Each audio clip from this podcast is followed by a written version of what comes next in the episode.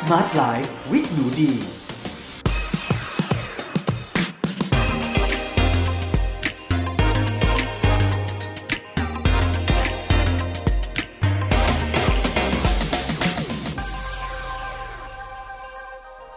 สวัสดีค่ะ ยินดีต้อนรับเข้าสู่ Med Listening Podcast ในรายการ Smart Life with หนูดี กับดิฉัน หนูดีวนิษาเรซ และวันนี้เรามาพบกันใน episode ที่ 85 กับหัวข้อ รู้ทันสารเคมีพิษรอบตัว เป็นเรื่องราวที่หนูดีอยากให้ทุกคนรู้มาก ๆ เลยนะคะ แล้วก็วันนี้ก็มาแนะนำหนังสืออีกแล้วค่ะสวัสดีค่ะเพื่อนๆผู้ฟังที่รักทุกท่าน วันนี้นะคะก็ต้องบอกว่าเราอยู่กันใน episode ที่ 85 แล้วนะ เวลาผ่านไปเร็วจริง ๆ เลยนะคะ หนูดีรู้สึกว่า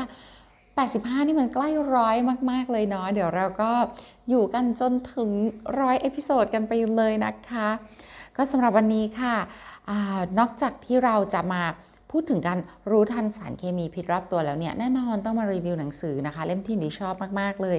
เล่มนี้นะหนูดีมีมาสักพักใหญ่ๆแล้วนะคะ ไม่ใช่หนังสือใหม่ที่เพิ่งวางแผงนะคะ ถือว่าเป็นเล่มที่อยู่มานานค่อนข้างคลาสสิกเลยค่ะ มีชื่อว่าสวยใสไรพิษนะคะ เป็นหนังสือที่แปลจากภาษาญี่ปุ่นค่ะ แล้วก็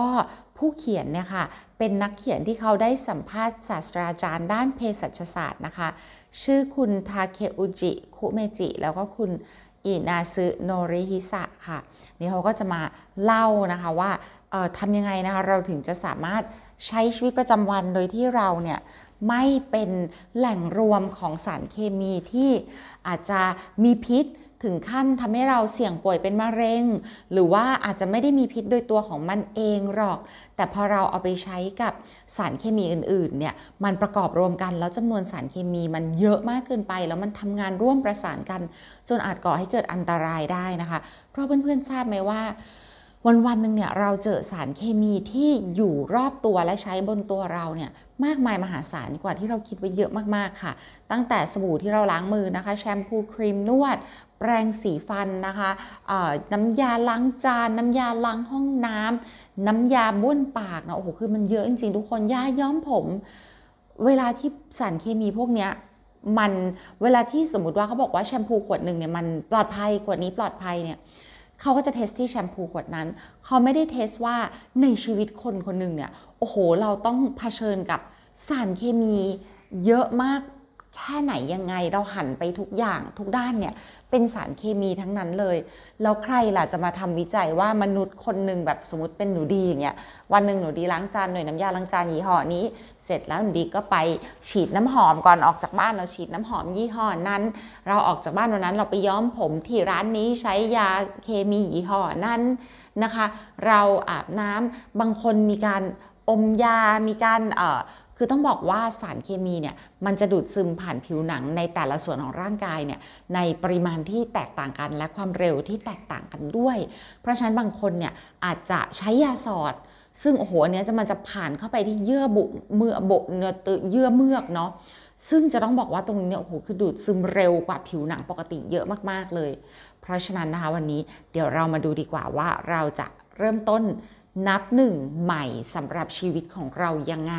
ในการเลือกผลิตภัณฑ์ที่เราจะใช้ในชีวิตของเรา เพื่อให้ตัวเราเนี่ยลดจำนวนของสารเคมีที่จะต้องใช้ให้มากที่สุด และสร้างความปลอดภัยให้สูงที่สุดค่ะ จะบอกว่าหนังสือเล่มนี้เนี่ยค่ะเป็นหนังสือที่เกิดขึ้นมานะคะ จากคุณผู้เขียนเนี่ยค่ะเขาเนี่ยไม่ใช่นักเคมีนะ แต่เขาเป็น ผู้หญิงชาวญี่ปุ่นคนหนึ่งที่เกิดปัญหากับชีวิตเยอะมากเลย จากสารเคมีรอบตัวของเขานะคะ แล้วในที่สุดเนี่ยเกิดปัญหาจนไปสู่การแก้ปัญหา และไปสู่ความสงสัยของเขาจนต้องสัมภาษณ์ผู้เชี่ยวชาญด้านเภสัชศาสตร์เนี่ยถึงสองท่านแล้วเอาความรู้มาเขียนเป็นหนังสือเล่มนี้เดี๋ยวเรามาฟังเรื่องราวในชีวิตของเขาสักหน่อยค่ะ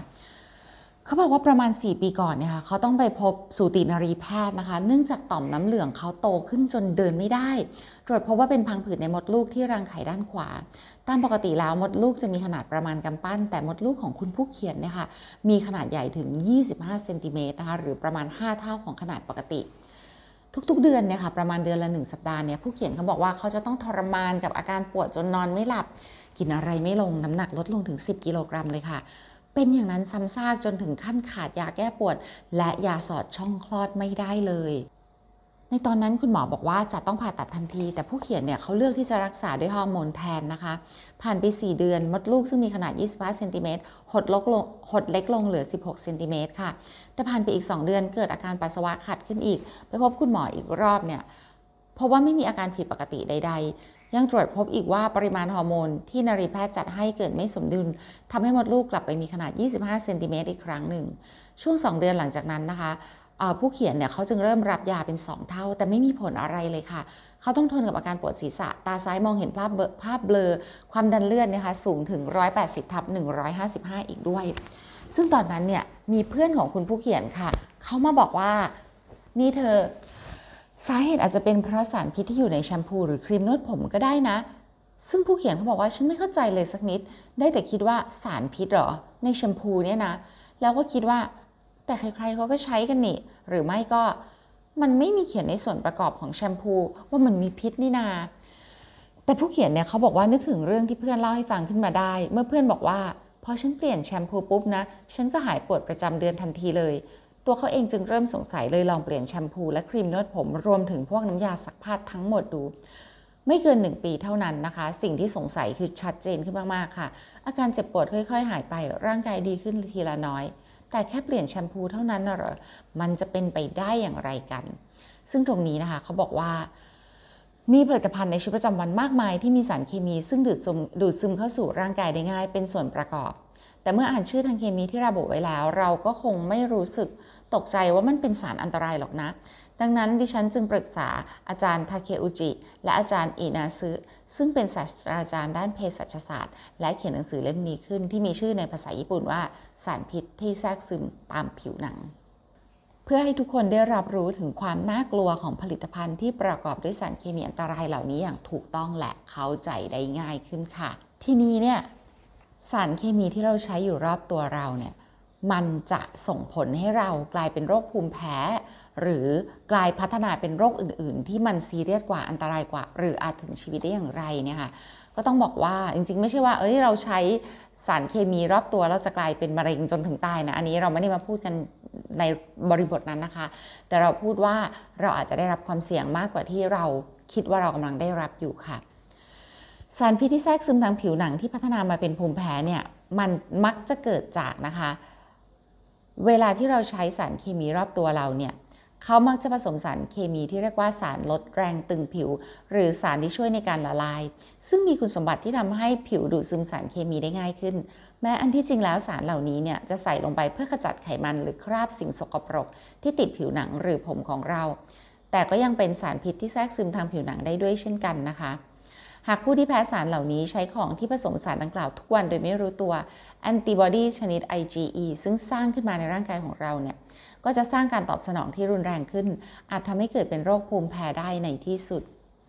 ผลนะคะที่จะตามมาก็คือจะเกิดอาการจามน้ำมูกไหลคัดจมูกลมพิษ หรืออาการภูมิแพ้อื่น ๆ ค่ะ ยิ่งกว่านั้นนะคะ อาจจะเกิดอาการหอบหืดหรือภูมิแพ้ชนิดรุนแรงที่สุดที่เรียกว่า ภาวะช็อกจากอาการแพ้ เป็นอาการช็อกที่ทำให้ระบบหายใจล้มเหลว ความดันเลือดต่ำ กล้ามเนื้อกระตุกทั้งตัวและหมดสติ ในกรณีที่ร้ายแรงเนี่ยค่ะอาจจะถึงแก่ชีวิตได้ทีได้เลยทีเดียว ซึ่งอันนี้เนี่ยเพื่อนๆมันอาจจะเกิดขึ้นแบบถ้านึกภาพที่เราอาจจะคุ้นชินมากกว่าสารเคมีนะคะ ก็คือคนที่มีอาการแพ้กุ้ง แพ้ปูแพ้ lobster ไปกินเข้าเนี่ยหนูดีก็เคยมีเคสนะคะของอคนที่เป็นตอนที่ดีฝึกงานเป็นหน่วยกู้ภัยน่านน้ำเปิดที่อเมริกาเนี่ยในทีมฝึกเนี่ยเขาก็มีรุ่นพี่อยู่ รุ่นหนึ่งนะคะ ที่เขาเนี่ยแพ้กุ้ง แล้ววันนั้นนะเขามีการเลี้ยงกันที่ที่ในที่ทำงานของเรา แล้วเขาก็กินเจ้าตัว lobster เนี่ยแหละค่ะเข้าไปเนาะที่ทำงานของหนูดีตอนนั้นอยู่ที่รัฐเมนนะคะ ที่สหรัฐอเมริกา แล้วปรากฏว่าเขาก็ขี้เกรงใจเนี่ยเขาไม่ได้บอกใคร เขากินแล้วเนี่ยเขาคงรู้สึกอยากอาเจียนปวดหัวอยากอาเจียน เขาก็เลยเดินออกจากกลุ่มนะคะ ที่กำลังนั่งกิน lobster main lobster กันอยู่ออกไป แล้วก็คงจะพยายามไปอาเจียนที่ห้องน้ำแต่กลายเป็นว่าเขาอะไปไม่ถึงในห้องน้ำค่ะ เข้าไปถึงได้แค่อาคารห้องน้ำค่ะ เราก็สุดตัวนั่งลงแล้วก็นั่งลงกับพื้นเหมือนฟุบลงไปกับพื้นเลย แล้วก็เหมือนกับพับเพียบแล้วก็เอาตัวพิงกับ กำแพงนะคะ แล้วเขาก็หมดสติแล้วในที่สุดก็คือเขาเสียชีวิตค่ะนะคะ เพราะฉะนั้นเนี่ยเวลาที่เราอยู่กับสิ่งที่เป็นพิษต่อร่างกายเราร่างกายเรามันรับรู้ว่าเป็นพิษเนี่ยมันก็อาจจะตอบสนองรุนแรงจนถึงขั้นว่าอาจจะเป็นแค่ผื่นแพ้วมแดง หรือในที่สุดอาจจะพัฒนาไปถึงขั้นว่าแม้กระทั่งชีวิตก็รักษาไว้ไม่ได้เนาะ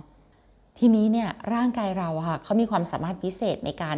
สร้างทหารออกมาสู้กับสิ่งที่เขาถือว่าเป็นศัตรูที่มันหลงเข้ามาในร่างกาย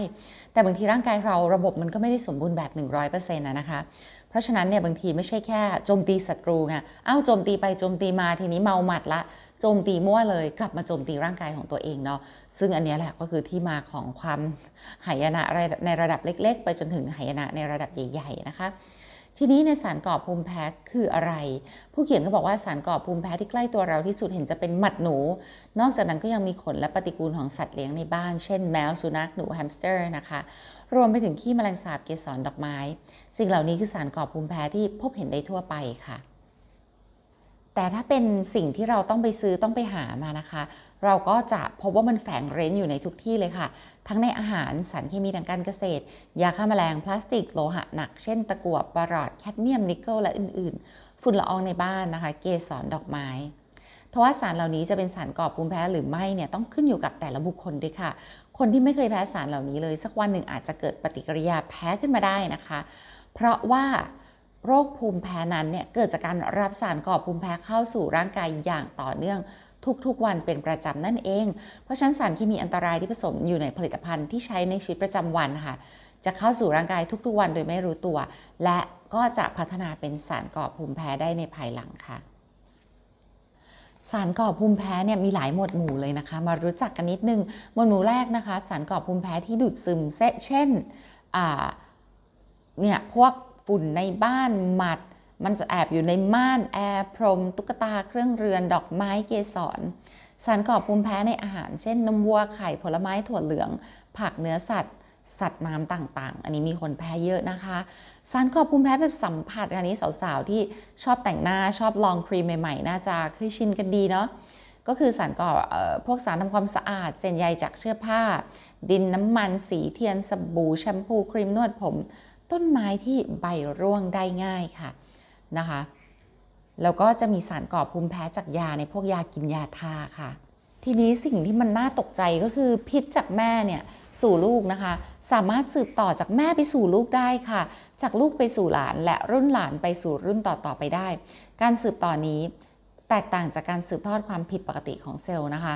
ราะว่าจะไม่อาจตรวจพบสอบได้ตรวจสอบพบได้เลย เช่นคุณแม่เนี่ยไปกินพืชชนิดนี้หรือว่าสัตว์ชนิดนี้หรือว่าอาหารที่เขาชอบเป็นพิเศษ แล้วก็เขาเนี่ยสะสมสะสมจนในที่สุดวันหนึ่งเขาแพ้ ก็มันก็อาจจะมีความเสี่ยงที่เขาจะส่งผ่านสิ่งนี้ต่อไปได้นะคะ ถึงลูกถึงหลานของเขาอีกสิ่งที่ควรระมัดระวังมาก ๆ เลยนะคะ ก็คือสารเคมีพิษปนเปื้อนนะคะ ที่มีผลต่อโรคทางประสาทและสมองของเด็กค่ะ ซึ่งอันนี้นะคะในประเทศญี่ปุ่นเนี่ยค่ะจากแบบสำรวจของกระทรวงสาธารณสุขแรงงานและสวัสดิการของญี่ปุ่น คือเขาเป็นกระทรวงชื่อนี้เลยนะคะเเมื่อปี 2002 2002 เนี่ยพบว่าในจำนวนเด็กนักเรียนประถม 20 คนจะมี 1 คนที่มีภาวะการเรียนรู้บกพร่อง และในทุก 40 คนจะมี 1 คนเป็นโรคสมาธิสั้น และมีอาการของภาวะไม่อยู่นิ่ง ในระยะเวลาไม่กี่ปีมานี้นะคะ มีการคาดการณ์ว่าภาวะพฤติกรรมบกพร่องในเด็กที่มีเพิ่มขึ้นนั้น อาจเป็นผลมาจากสารเสมือนฮอร์โมน ในสิ่งแวดล้อม หรือหากจะระบุอย่างชัดเจนก็คือ มีสาเหตุมาจากเคมีพันธุ์ทางการเกษตร และมลพิษทางอากาศ การปนเปื้อนของสารประเภทพลาสติก น้ำเสียจากโรงงานและผลิตภัณฑ์ในชีวิตประจำวันที่ผสมสารเคมีอันตราย ซึ่งมีสารเหมือนฮอร์โมนในสิ่งแวดล้อมอยู่ร่วมด้วยนั่นเอง ทีนี้เนี่ยต้องบอกว่าสารเหมือนฮอร์โมนในสิ่งแวดล้อมเนี่ยมันมักจะแฝงอยู่ในอาหารกล่องจากร้านสะดวกซื้อด้วย โฟมที่ใช้นะคะเป็นภาชนะใส่บะหมี่ถ้วยหรือข้าวกล่องนั้นทำจากวัตถุดิบที่ชื่อว่าพอลิสไตรีนซึ่งเป็นหนึ่งในสารเสมือนฮอร์โมนในสิ่งแวดล้อม ส่วนสไตรีนโมโนเมอร์สารโมโนเมอร์และสไตรีนไดเมอร์สารไดเมอร์นั้นกำลังอยู่ในข่ายน่าสงสัยว่าเป็นสารเสมือนฮอร์โมนในสิ่งแวดล้อมหรือไม่นะคะ สารเหล่านี้ก็จะปนอยู่กับอาหารกล่องข้าวกล่องอุ่นร้อนของนักเรียนในโรงเรียนนั่นเองค่ะ ทีนี้ต้องบอกว่าเด็กๆ ก็อาบน้ำเช่นกันนะ และอ่างอาบน้ำส่วนใหญ่ก็ทำจากพลาสติกค่ะ ซึ่งผลิตจากสไตรีนเช่นเดียวกันสไตรีนจะละลายในอุณหภูมิประมาณ 50 องศาเซลเซียส ด้วยเหตุนี้จึงน่าจะละลายได้ด้วยอุณหภูมิของน้ำที่เขามักจะเปิดกันในสำหรับแช่ตัวในประเทศญี่ปุ่น เวลาแช่น้ำอุณหภูมิที่ผิวหนังของเราจะสูงขึ้น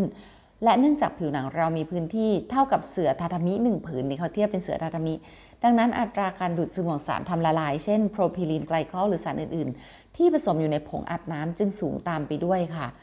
ผู้เขียนบอกว่าแม้กระทั่งจานชามที่มีโพลีคาร์บอเนตเป็นวัตถุดิบนะคะ ซึ่งมักนำมาใช้ตามโรงอาหารของโรงเรียนหรือของบริษัทเนี่ยค่ะก็มีสารบิสฟีนอล A หรือ BPA นะคะ ซึ่งเป็นสารเสมือนฮอร์โมนในสิ่งแวดล้อมค่ะ และทำหน้าที่เหมือนฮอร์โมนเอสโตรเจนประกอบอยู่ด้วย ซึ่งอันนี้ก็ต้องบอกว่า โอ้โห ชาวญี่ปุ่นนะคะ เขาก็กังวลแล้วก็ดูว่า เอ๊ะเราจะปกป้องเด็กเนี่ย จากการที่แบบ early exposure คือเจอสารเหล่านี้ตั้งแต่อายุน้อย จนพัฒนาการมันบิดเบี้ยวได้อย่างไรค่ะในหนังสือบอกว่าเมื่อมีสารปิโตรเคมีอยู่ในร่างกายนี้เป็นพวก